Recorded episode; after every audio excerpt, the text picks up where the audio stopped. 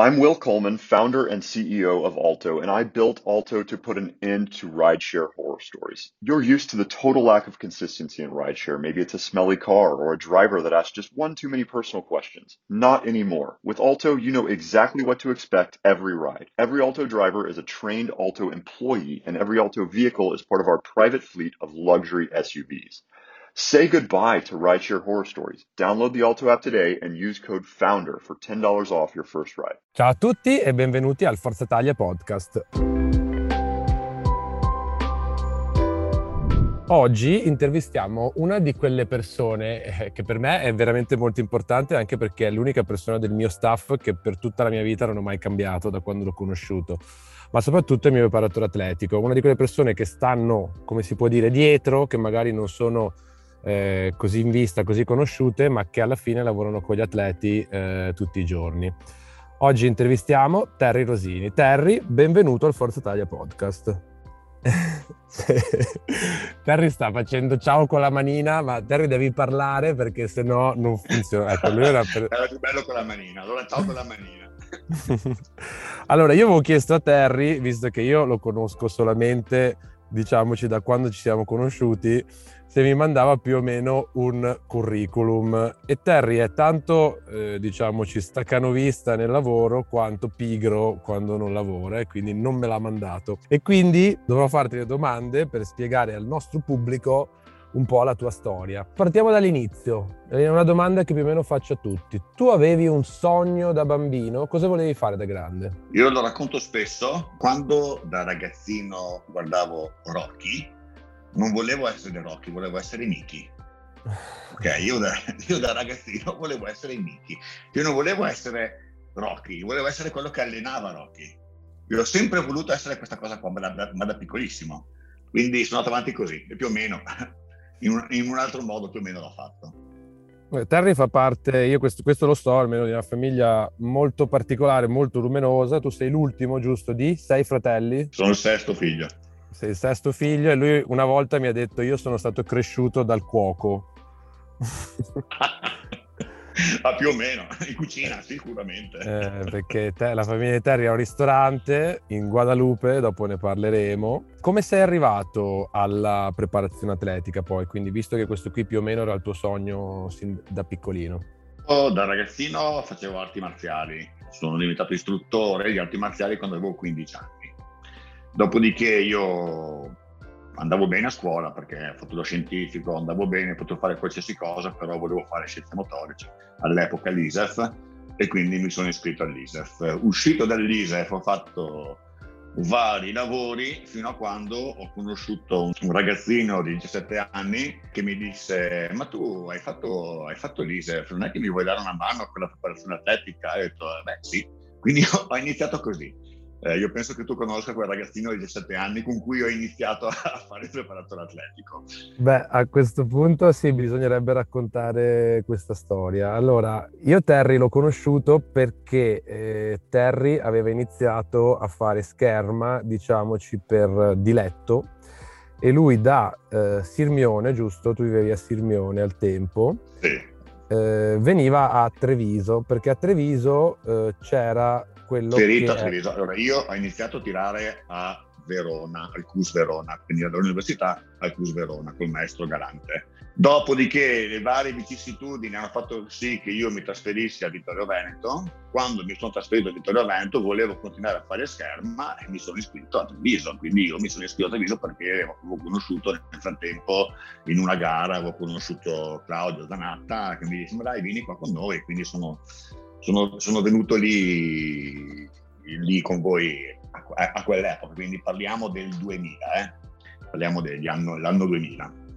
Sì, e io niente, in quel periodo avevo appena iniziato, nel senso che io mi sono sempre allenato, però avevo appena iniziato ad avere la necessità di avere un preparatore atletico, diciamoci, un pochino più serio, perché volevo fare il cosiddetto salto di qualità, almeno dal punto di vista atletico, e ne avevo provati 2 o 3 che però, insomma, c'era qualcosa che non andava sempre, perché uno arrivava dall'atletica, un altro arrivava dalla pallavolo, però era molto impegnato e quindi non mi poteva seguire come volevo io, eccetera eccetera. E un giorno, mi ricordo ancora, eravamo a una festa, mi pare di carnevale, a un bar dove tu lavoravi, giusto? Tu facevi il barista o qualcosa? Io gestivo il pub, un pub ad Alzano. Gestiva un pub, te. E mentre gli parlavo di questa problematica, lui mi ha detto: ma io ho fatto l'ISEF. E io gli ho detto: ma scusami, ma perché se hai fatto l'ISEF e tu stai gestendo un pub? E lui mi ha risposto: non lo so. È proprio così. Allora io gli ho detto: ma scusami, ma visto che tu fai scherma e sei un preparatore atletico, non hai idea di provare a fare il preparatore atletico della scherma? E lui mi ha risposto: vabbè, proviamo. Più o meno il nostro rapporto lavorativo è nato così, giusto? È nato ed è nato di nascosto, perché poi abbiamo dovuto nasconderci da Gislao. Perché fare preparazione atletica all'epoca era un po' più complicato di adesso.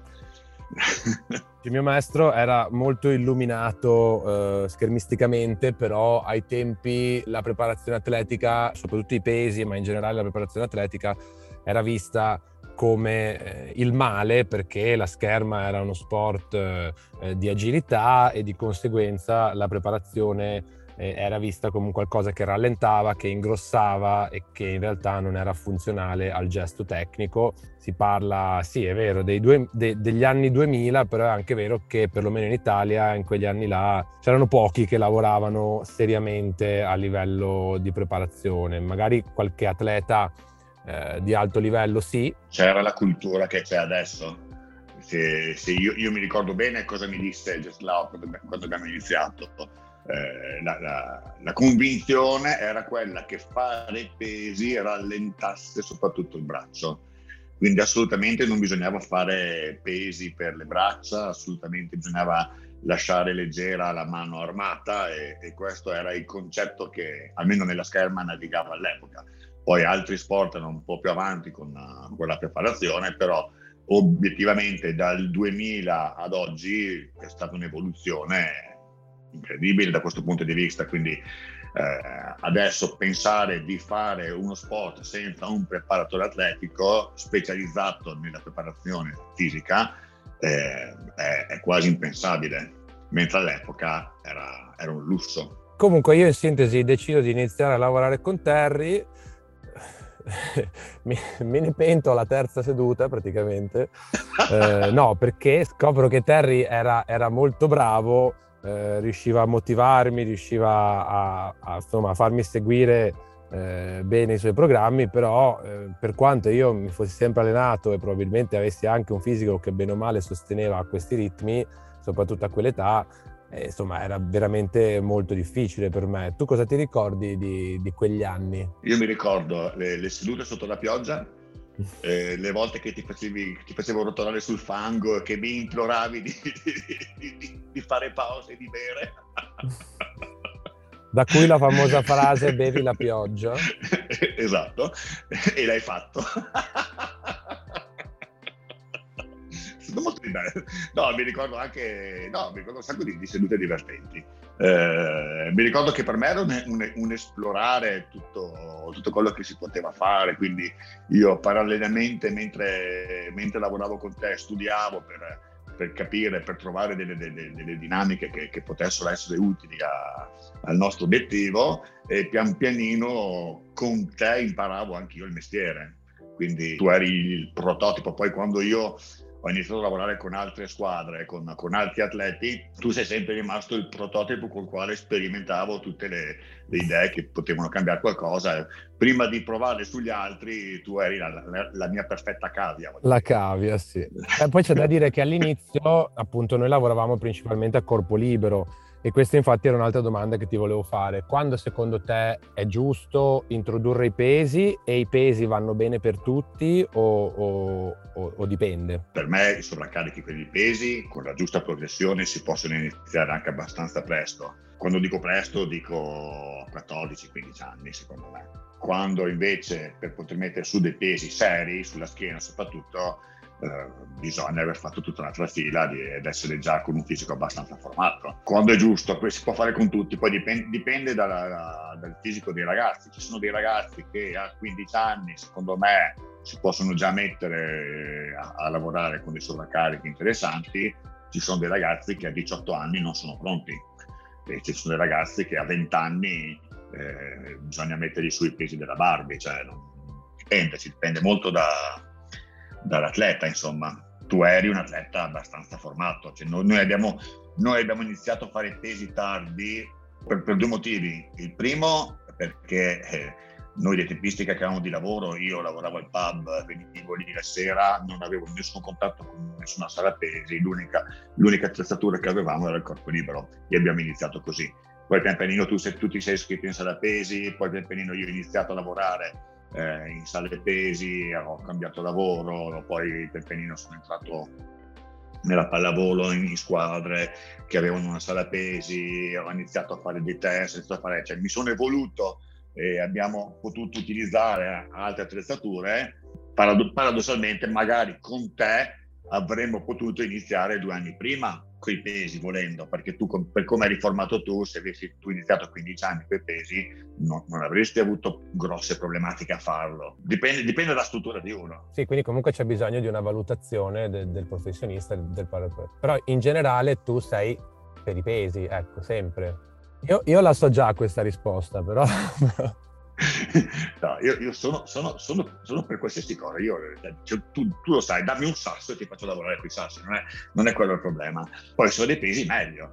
La cosa che conta soprattutto, la grande differenza la si fa quando sia il lavoro di preparazione fisica sia il lavoro di tecnico, quindi nel tuo caso scherma, in altri casi pallavolo, pallacanestro, qualsiasi cosa è, ma l'allenamento tecnico e l'allenamento prettamente fisico devono essere sincronizzati, e lì si fa la differenza. Se queste due cose non sono sincronizzate, se uno va per la propria strada e l'altro va per un'altra parte, non si otterranno mai risultati, perché non si riuscirà mai a gestire una programmazione fatta in modo decente. Quindi questa è la prima cosa. Che poi se io ho dei pesi, meglio, ma non... Se faccio corpo libero, cioè riesco a far fatica anche a corpo libero. Io mi ricordo quando mi è stato proposto da Terry di fare i pesi, è stato più o meno così, mi ha detto: vuoi continuare a fare 10.000 ripetizioni a corpo libero o ne puoi fare 10 con 150 kg sulla schiena? E io ho detto 10. Sì, la differenza è quella, anche che a corpo libero per ottenere determinati risultati ci mette molto più tempo. Nel senso che se io ti devo tenere una stupida cosa, se facciamo uno squat statico dinamico, se io ti metto 70, 80, 100 kg sulla schiena, tu tieni e fai ripetizioni con 4-5 secondi di statica. Se la facciamo a corpo libero, facciamo 30 secondi di statica. Allora una serie, invece di durare 1 minuto, ti dura 8 minuti. C'è una grande differenza.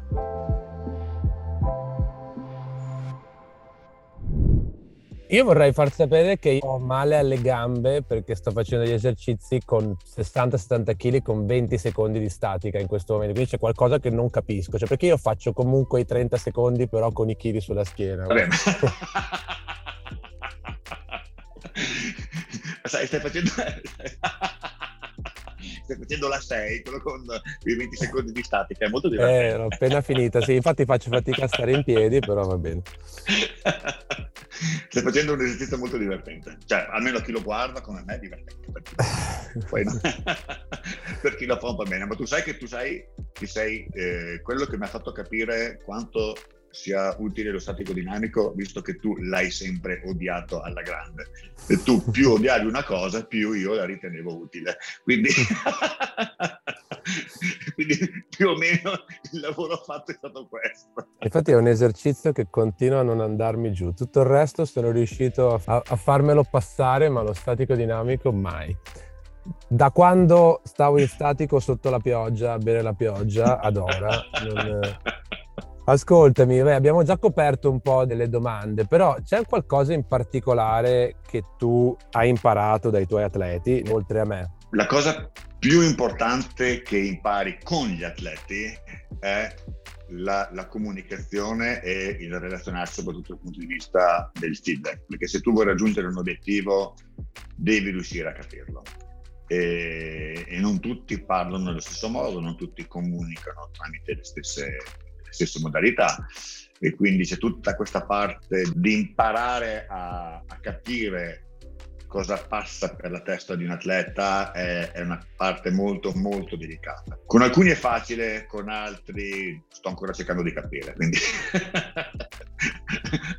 non è sempre così facile.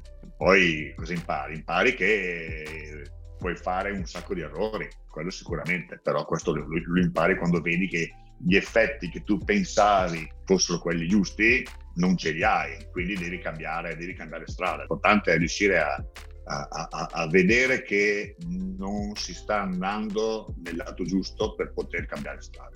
Ma questo funziona, e ripeto, funziona solo se funziona la comunicazione. Se non funziona la comunicazione non riesci a cambiare strada. Facendo gli scongiuri, se mi infortunassi adesso, io posso dire che dai 16 anni ai 38 che ho ora, salvo l'infortunio alla mano, che però diciamoci è stato un trauma, quindi non era colpa di Terry, ho fatto una carriera intera senza fare un infortunio, a differenza di molti altri miei colleghi. E io penso che questo qua sia stato perché tu sei sempre stato molto attento alla gestione dei carichi e soprattutto alla prevenzione. Io mi rendevo conto che per, che ne so, un quarto d'ora di allenamento facevo mezz'ora di prevenzione, che è molto noioso, però evidentemente funziona. Cosa hai da dire a riguardo? Ti interrompo perché tu hai detto un'inesattezza, perché io mi ricordo benissimo 2004-2005, ok, che tu ti infortunasti al ginocchio nel ritiro con la nazionale, perché facevate esercitazioni, secondo me, adeguate a determinati fisici, non al tuo. Quindi non c'è stato in quel periodo un'attenzione riguardante la tua struttura corporea e ti sei infortunato al ginocchio. Mi ricordo perché abbiamo lavorato 7-8 mesi per recuperare quel tipo di infortunio. È vero. È che io tendo a dimenticarmi queste cose negative, però è vero. No, io questa non la dimentico, perché è stata la prima volta che ho dovuto imparare anche a relazionarmi con gli staff della nazionale, perché non è sempre stato così facile. Quindi un atleta individuale come nel tuo caso, ma vale anche negli sport di squadra. Quando tu fai una cosa nel tuo club e poi sei convocato in nazionale, spesso cambi staff e devi cambiare lavoro. Anche lì, se non c'è una comunicazione, se non c'è uno scambio sul lavoro fatto, si rischiano problemi seri. Per fortuna da quella volta lì non si è più presentato questo tipo di problema. Sì, perché poi andando contro purtroppo al volere di molti in nazionale, però ho sempre lottato per fare, diciamoci, il mio programma e per fare quello che facevo a casa. In quel caso lì il mio problema era che si lavorava ad angoli troppo chiusi, ora me lo ricordo, e il mio ginocchio saltava. Però in realtà sono saltate varie ginocchia in quel periodo, quindi secondo me quel lavoro lì non è che era proprio il massimo. Però vabbè. Io non mi occupo degli altri, mi occupo di quello che avevo io, quindi gli altri non lo so. Lavorare con una squadra, quindi tu hai lavorato tanto con la pallavolo.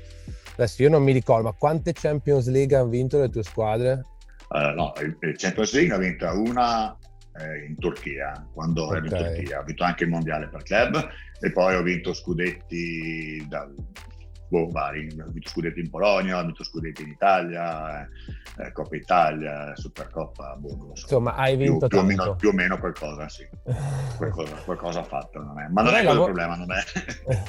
Diciamo, ci hai lavorato principalmente, tolto me e pochi altri, con sport di squadra. Io immagino che in una squadra non tutti abbiano lo stesso fisico, quindi come si lavora con una squadra? Ci sono dei lavori di gruppo? Ci sono dei lavori di gruppo in cui più o meno tutti fanno la stessa cosa, e poi dei lavori individualizzati, assolutamente. Il vantaggio mio dell'essere cresciuto con atleti che facevano uno sport individuale è avere la prima cosa che ho fatto e che mi è sempre venuto naturale è vedere ogni singolo atleta come atleta individuale e quindi trattare ogni atleta in una squadra come un atleta di uno sport individuale. Poi bisognava sincronizzare tutti i lavori per poter avere la forma giusta, il momento giusto per tutti, che è, tra virgolette, la parte un po' più difficile da fare, ma dal mio punto di vista la parte più divertente. La cosa che mi piace di più fare è la programmazione, la gestione dei vari carichi, delle varie persone per essere pronti in un determinato giorno. Questa è la cosa un po' più complicata, ma è la cosa che mi è sempre piaciuta, quindi più o meno ho ottenuto buoni risultati perché sono stato bravo a fare queste cose. Allora ti faccio una domanda molto generica, ma lo faccio apposta anche un po' perché ti voglio far arrabbiare. Tu hai avuto a che fare con un sacco di campioni, e come si crea un campione? Che domanda è? Cioè, io ho avuto a che fare con questa cosa, cioè, non lo so, io il campione non si crea, il campione uno nasce campione, secondo me. Ok, questa era la domanda che ti volevo fare, nel senso, secondo te una persona ha già di per sé innate le caratteristiche? Noi preparatori, comunque allenatori, dobbiamo riuscire a tirar fuori il meglio possibile da un atleta. Ma non è che noi un asino lo trasformiamo in cavallo, cioè un asino, se un asino rimane un asino, non diventa un cavallo, è inutile star lì a... Ma può diventare un buon asino. Può diventare il più forte degli asini, può vincere il campionato del mondo degli asini, sicuramente, però non diventa un cavallo, cioè non è, almeno di non usare sostanze magiche perché trasformano gli asini in cavalli, però non saprei dove andare a trovare sostanze di questo tipo di magia. Quindi uno nasce, poi bisogna essere capaci di indirizzarlo da giovane. Poi ci sono tantissimi, io ho visto tantissimi giovani smettere giovani, semplicemente perché il cavallo non è solo fisicamente e tecnicamente che uno è forte, il campione è forte nella testa, il campione è forte perché ci arriva. Ci sono campioni sbocciati molto molto tardi, ma nella testa non hanno mai mollato perché erano campioni dentro dalla nascita e fino a quando sono riusciti a tirar fuori il meglio di loro. C'è gente che diventa forte a 26 anni, a 28 anni, a 30 anni. C'è gente che invece a 16 anni, 18 anni, 20 anni è un fenomeno, a 26 anni ha già smesso di fare quella roba lì, ha già messo a fare qualcos'altro. Dipende, bisogna essere molto bravi a gestire la testa di qualcuno, però uno ce l'ha dentro, se uno ce l'ha dentro ci va, se uno non ce l'ha dentro non va da nessuna parte, è inutile stare lì. Evidentemente definisci campioni entrambi. Ti faccio un esempio di due atleti esterni a noi, ma che so che ti piacciono, diciamoci, entrambi. Gattuso e Ibrahimovic. Sono entrambi due campioni? E non sono sullo stesso livello, secondo me, o no? Sono due persone che hanno dato il massimo di quello che poteva dare il loro fisico.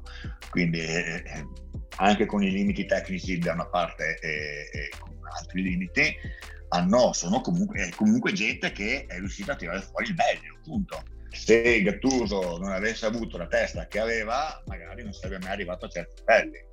Ma lo stesso vale per Ibrahimovic. Il suo voler essere sempre al massimo livello fa sì che lui lavora molto più degli altri, probabilmente, su molte cose. Ma tu lo sai benissimo, tu l'hai visto su te stesso, che differenza c'è tra avere 20 anni e fare un certo tipo di lavoro e fare lo stesso tipo di lavoro a 36 anni, a 38 anni. Cambia un bel po'. Quando parlavamo di riscaldamento, a 20 anni mi ricordo non ti scaldavi neanche. Adesso se non fai 40 minuti di riscaldamento non rendi, cioè cambia tutto. Non mi si muovono le gambe se non mi scaldo adesso. Quindi voglio dire, bisogna sapersi gestire su queste cose qua, ma ripeto, il discorso del campione è un discorso molto ampio e secondo me anche da un lato molto misterioso, nel senso come lo individui il campione?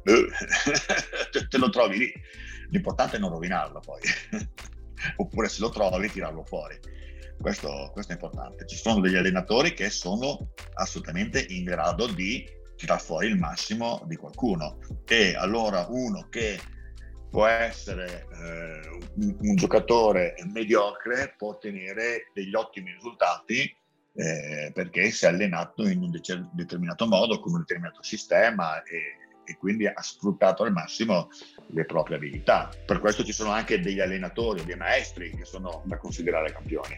Quindi cioè, chi sa trovare, individuare e creare e lavorare con determinati atleti è forte. Cioè, sto pensando a Petrov. L'hai conosciuto a Formia, il buon vecchio Petrov. Lui ha lavorato con dei mostri, i mostri vanno da lui, c'è poco da stare lì. Perché migliora, perché sa tirare fuori il meglio da tutti. Tutto chiaro. Un'altra cosa di cui volevo parlare è la motivazione, però vista dalla parte dell'allenatore. In questo caso io posso prendere un esempio di quello che riguarda la mia carriera. Il mio obiettivo principale, se non unico, era quello di vincere le Olimpiadi. Quando le ho vinte, sì, è stato bello, però diciamoci che c'è stato un attimo dopo in cui ho detto e adesso cosa faccio? Cioè, nel senso, per me era molto chiaro che avrei voluto vincere ancora, che avrei voluto fare ancora scherma. La scherma mi è sempre piaciuta, continua a piacermi adesso e soprattutto mi piaceva vincere le gare.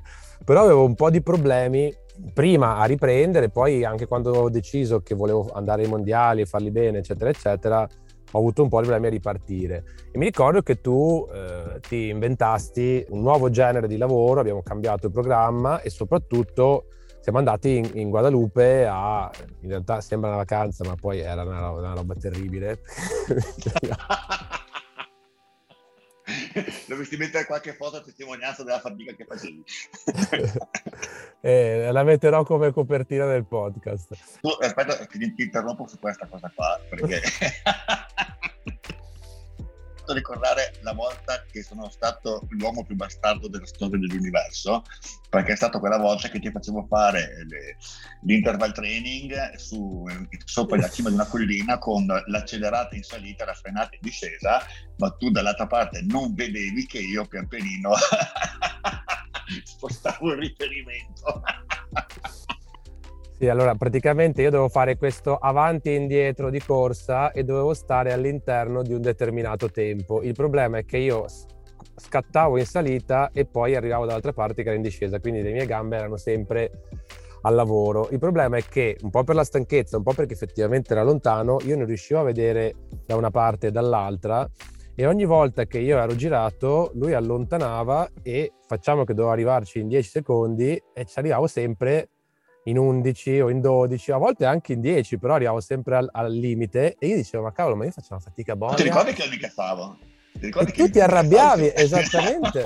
E lui mi diceva sei un ciccione. Allora io ci tengo a precisare che sono arrivato in Guadalupe con penso 3 kg in più, forse 4, ma stiamo parlando di un fisico comunque, cioè non è che ero così sovrappeso e comunque era già dopo una settimana di allenamento, secondo me 3 kg li avevo già persi, però lui mi faceva sentire in colpa perché io ero un ciccione e che di conseguenza non ce la facevo ad arrivare alla bandierina e poi ho scoperto a un certo punto che mi allontanavi da bandierina ogni volta.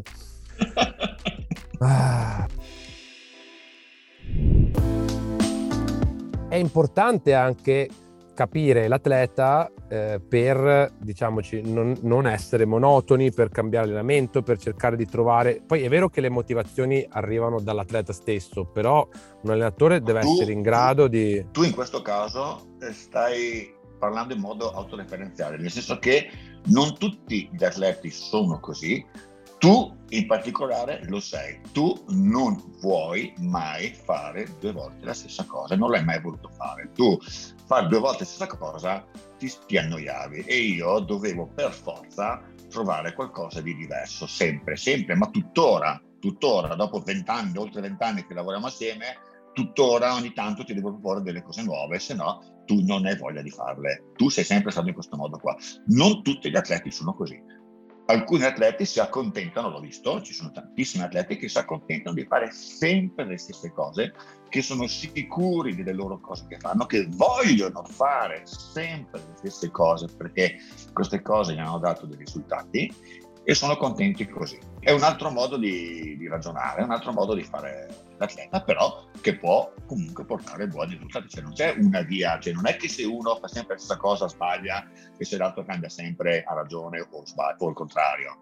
No, la bravura anche degli allenatori, dei preparatori sta nel capire se l'atleta ha bisogno di cambiare, questo è molto importante. E questo mi porta alla prossima domanda, siamo quasi alla fine. Io ho visto, insomma, per esperienza che bene o male, forse anche perché appunto io mi annoio facilmente, però tendenzialmente i lavori che facevo io, insomma, in molti casi li vedevo fare almeno dopo un anno di distanza dagli altri, se non di più, e quindi mi sono sempre sentito, tra virgolette, un po' avanti. Come si rimane aggiornati? Come fai, pur facendo, diciamoci, delle cose che vanno bene, perché è palese, si vedono i risultati, a dire no, però voglio cambiare questo, voglio cambiare quello, dopo anche una carriera come la tua? Prima di tutto, a me piace la mia materia, piace studiare, continuo a studiare, continuo a formarmi, continuo a guardare, continuo a confrontarmi con i miei colleghi. Per esempio, io ho tantissimi colleghi bravi con i quali riesco a parlare, magari hanno delle idee, hanno degli spunti più che altro, perché non si tratta di spiegare come uno lavora, ma si tratta di essere ispirato. Io all'inizio, soprattutto, che all'inizio non è che c'era internet come c'è adesso, in cui si trova tutto, una volta per trovare qualcosa si faceva un po' più fatica, e parlavo tantissimo con gente, con preparatori bravi, di squadre brave, quindi parlavo sicuramente con gente più esperta di me. Nessuno mi diceva che lavoro faceva, perché nessuno ti dice che lavoro fa, ma ti danno degli spunti, poi sta a te raccoglierli, vedere se sono applicabili nel tuo caso, se sei capace di gestirli, e poi provarli. Ripeto, tu eri la mia cavia. Io ho provato un sacco di spunti diversi con te su molte cose. Alcuni li abbiamo portati avanti, alcuni li abbiamo abbandonati, alcuni rendevano bene, alcuni non rendevano per niente, alcuni ti piacevano, altri no, quindi anche lì. Quelli che non mi piacevano continuavano? No, dipende. Allora.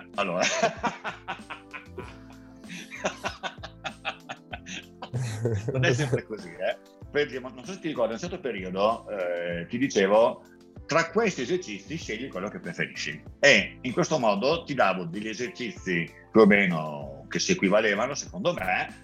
Tu sceglievi quello che preferivi e lo facevi ed eri contento, perché pensavo che a volte fare decidere all'atleta un esercizio che preferisce lo fa più volentieri di un altro, facendolo più volentieri probabilmente lo fa meglio, con più carico, eccetera eccetera.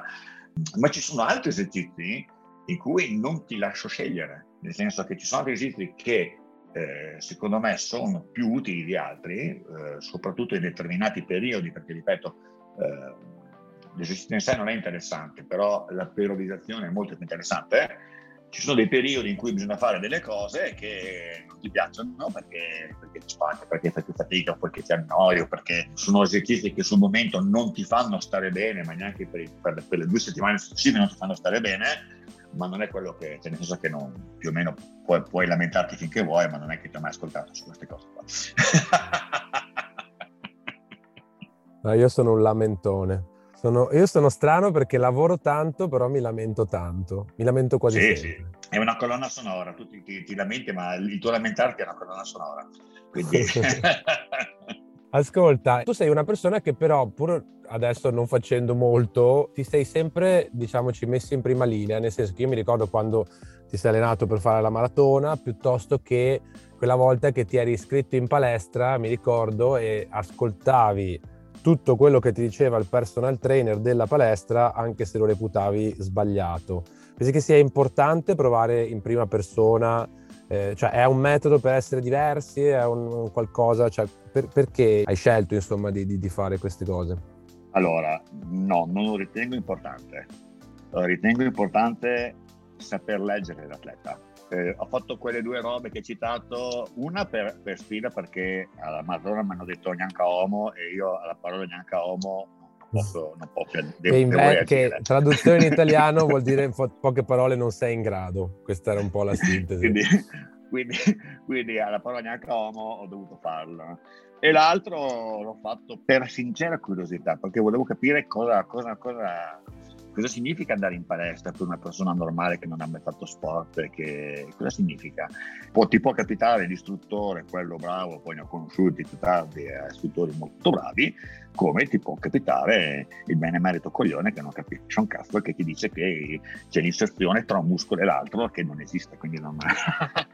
Quindi voglio dire, dipende. Io il provare su di sé certe cose Ma se hai voglia, nel senso che molti miei colleghi lo ritengono importante. Io ho tantissimi colleghi che provano tutto su di sé e solo quando sono quando lo capiscono bene sono in grado di spiegarlo bene, eccetera eccetera. Io preferisco leggere l'atleta e spiegare le cose con l'atleta, sull'atleta, non su di me. Per questo, se tu ti ricordi, io faccio raramente vedere gli esercizi, non perché non sono in grado di farlo, ma perché non serve a niente che io faccia vedere gli esercizi.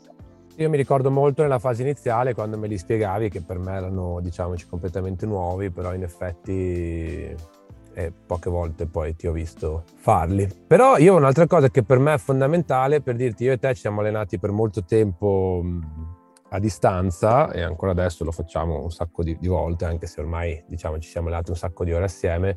Io vedo una grossa differenza, perlomeno con te, che io reputo un allenatore di livello, nell'allenarsi con l'allenatore in presenza.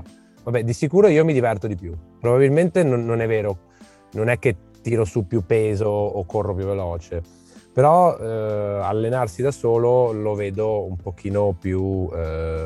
pesante, ecco, pesante, forse anche noioso, però io ho la noia facile. Cosa ne pensi di questa cosa? Io sono assolutamente convinto che si lavora meglio in presenza che a distanza, perché hai un feedback più diretto, quindi riesci a intervenire più velocemente. Poi suppongo di avere una buona sensibilità con l'atleta, sento quando posso portarlo a spingere di più o quando devo rallentarlo, e questo in presenza lo puoi fare, a distanza non riesci a farlo. Per questo che quando ti alleni in presenza con me mi viene più facile tutto, perché ti correggo subito, perché lo stimolo è più immediato. Io sono sicuro che quando non ci sono e ti chiedo dei video, e gli idee dei video sono buoni, anche se però magari a volte faccio delle correzioni, però il video, tempo che vedo il video e che ti do la correzione, tu hai già finito l'esercizio, quindi non è sempre facilissimo, quindi è una correzione per la prossima seduta, mentre in presenza la correzione la fai lì, la correzione la fai ed è immediata. Essere in presenza aiuta a capire il limite dell'atleta, questo assolutamente. E quando tu non sei presente potresti forse immaginarlo, ma non ce l'hai il feeling, non è la stessa cosa. E niente, adesso io so che tu però hai cambiato completamente sport, diciamoci, nel senso che tolto me, che fino a che non ho finito la carriera mi avrai sul groppone e forse anche dopo. Io in realtà sono tornato alla scherma, perché dall'anno scorso ho ricominciato ad allenare schermidori che non sei tu, quindi totalmente diverso per me, totalmente nuovo, anzi è molto divertente. È molto divertente perché rivedo delle dinamiche che rivedevo con te da quando eri ragazzino, quindi mi diverte molto questa cosa qua. Adesso praticamente faccio professore a scuola, quindi sono anche superiori quest'anno, e mi occupo dell'hockey, quindi giovanili dell'hockey e del para ice hockey, quindi l'hockey su ghiaccio per i paralimpici, col quale ci siamo appena qualificati per le Olimpiadi di Pechino, quindi da Pechino a Pechino io vadrò. Tu vai sempre a Pechino praticamente. Vado a Pechino. Pechino mi porta bene, secondo me le Olimpiadi dovrebbero farle sempre a Pechino. Guarda, dal mio punto di vista sono d'accordo con te.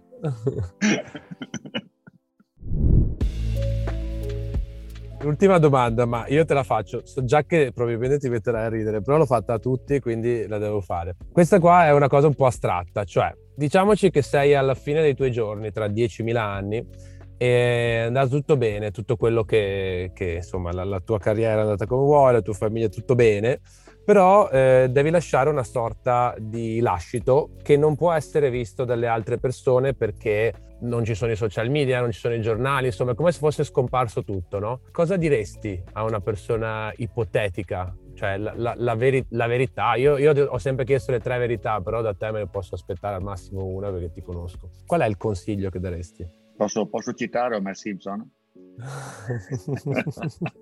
Puoi fare quello che vuoi. Allora, come disse Homer Simpson, Nello sport non conta vincere o perdere, ma conta quanto ti ubriachi. Quindi, quindi questa è il consiglio più grande che posso dare, perché alla fine uno si deve divertire, voglio dire. Sì, infatti stavo dicendo, le cose che sono emerse secondo me dalla chiacchierata di oggi sono l'importanza della comunicazione e probabilmente del divertimento e insomma, di sì seguire una strada, però trovare una propria via, immagino, e divertirsi nel farlo, che rendono alla fine il lavoro più leggero. Sì, sì, assolutamente. Quindi ragazzi, io qua ho finito, questo era Terry Rosini e ci sentiamo alla prossima puntata. Risaluto con la mano.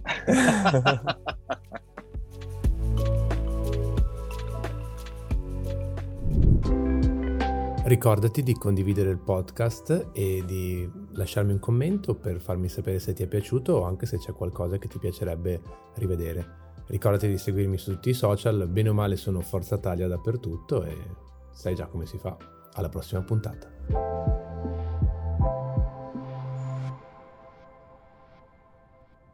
Hey, it's John. You want to look and feel your very best? Visit the team at Cool Contours. They are the #1 cool sculpting provider in Virginia. Their award-winning team of certified cool sculpting elite and cool tone specialists work with you to create a fully customized treatment plan to achieve your dream body. Learn more at cool-contours.com. That's cool-contours.com. As ranked by Allergan in June 2021, Cool Sculpting Elite is FDA-cleared to treat visible fat bulges in 9 areas of the body. Some common side effects include temporary numbness, discomfort, and swelling. To show you how easy it is to file a claim with Geico, we hired a nature show host. In the native habitat of a suburban driveway, the poor victim of a broken windshield is left assessing his vehicle, utterly helpless. Well, not true. If he's got Geico, he can file a claim online, over the phone, or with his handy mobile app. But like a lone gazelle, he'll suddenly be left to fend for himself, awaiting his terrible fate. Nope. Geico will assign him a designated claims team to help him out, too.